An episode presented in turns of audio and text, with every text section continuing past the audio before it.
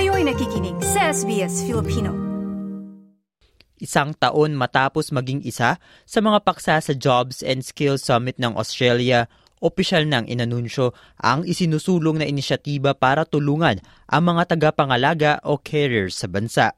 Ayon sa gobyerno, ito ang unang hakbang sa isang national strategy upang mas masuportahan ang tinatayang two point six milyong tao na nagbibigay ng libre o walang bayad na pag-aalaga sa kanilang mga mahal sa buhay.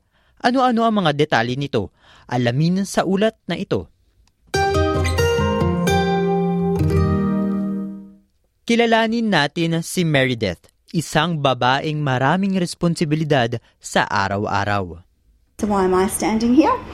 I'm a carer, I'm a mum, I'm a partner, I'm a daughter, a not-so-dependable friend, a colleague, a clinician, a disability and aged care advisor, and a really proud member of the Carers Australia Lived Experience Advisory Group.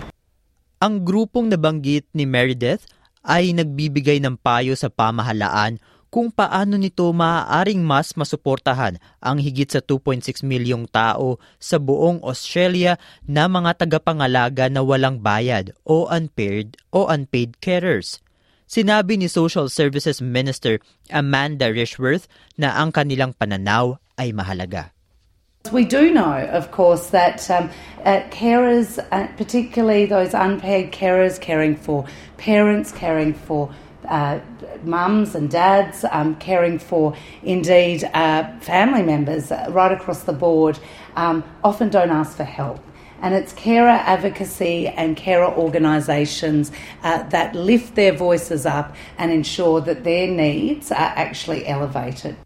Mula sa mga payo kay Meredith at iba pang miyembro ng komite na mga may karanasan din sa pagiging tagapangalaga, inihayag ng kalihim ang mga plano para sa isang bagong pambansang estratehiya para sa mga tagapangalaga o National Strategy for Carers. Our government is now committed to funding a new national carer strategy, which will establish a coherent national agenda to address the diversity of challenges faced by carers in looking after others while looking after themselves. The strategy will focus on employment and financial security of carers, carer well-being, supporting young carers and carers recognition. Ang estratehiya ay magbibigay ng isang framework o structure para sa koordinasyon ng mga regulasyon para sa mga tagapangalaga sa maraming sektor ng Commonwealth, kabilang ang aged care, disability, veterans affairs at mental health. Sinabi ni Jane Beckett-Kilpatrick, C E O ng Carers Australia, na sila ay umaasa na makatutulong sa estratehiya. Ngunit sinabi niya na ang isang inisyatiba para sa mga tagapangalaga na inanunsyo sa Jobs and Skills Summit noong nakaraang taon at ngayon ay may opisyal na inulunsad upang makasabay sa National Carers Week ay mas makatugon sa mas pangunahing pangangailangan.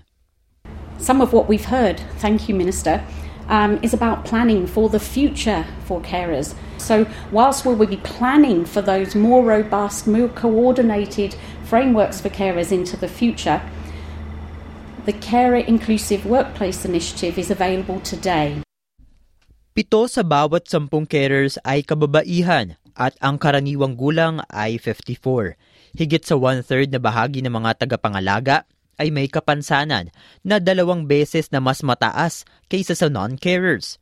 Ang mga grupo na ito ay nakaranas ng maraming balakid sa pagtatrabaho mula sa simpleng pag-access hanggang sa diskriminasyon.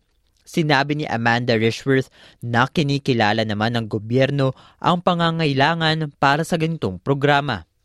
People of working age who provide unpaid care are less likely to be employed compared to people without caring roles. It's sixty-nine percent of unpaid carers who have employment compared to seventy-five percent who are unemployed and don't, that, and don't have caring roles.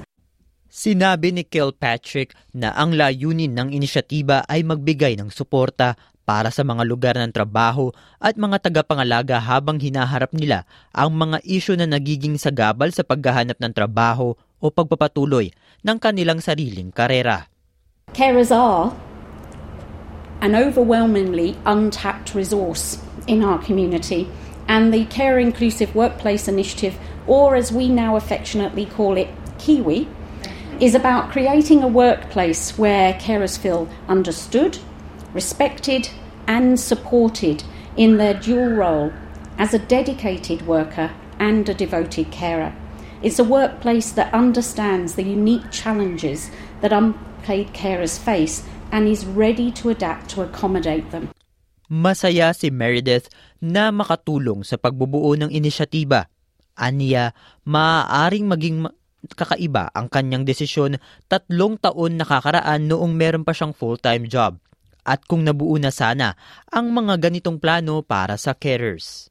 You see, if you have caring responsibilities, whether you're a C E O, whether you're a nurse, a barista, a minister perhaps, um, there will be times you just have to leave work.